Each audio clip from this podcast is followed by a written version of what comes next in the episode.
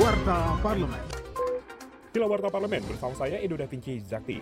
Wakil Ketua DPR RI Abdul Muhammad Iskandar mendorong pemerintah segera melakukan pemerataan sebaran dokter sesuai rasio jumlah penduduk di daerah, tak terkecuali sebaran dokter spesialis. Menurut Gus Mohaimin, dokter yang tidak proporsional menyebabkan penanganan pasien di berbagai fasilitas kesehatan tidak maksimal. Ketua Umum PKB itu menyebut jika pemerintah menggelontorkan lebih banyak lagi beasiswa pendidikan kedokteran, maka diyakini penyebaran dokter bisa lebih merata dan lebih banyak lagi, terutama di wilayah 3T.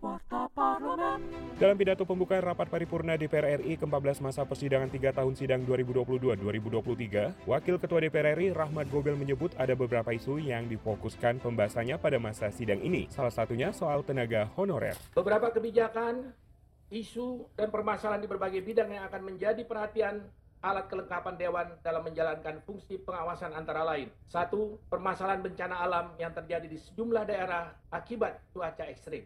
Yang kedua, penyesuaian aktivitas masyarakat setelah kebijakan PPKM tidak berlaku. Yang ketiga, permasalahan ketersediaan vaksin COVID-19 untuk anak. Empat, permasalahan tenaga honorer. Yang kelima, pelaksanaan tahapan pemilu serentak tahun 2024 oleh penyelenggara pemilu. Kinerja Wakil Rakyat, simak di media sosial TVR Parlemen.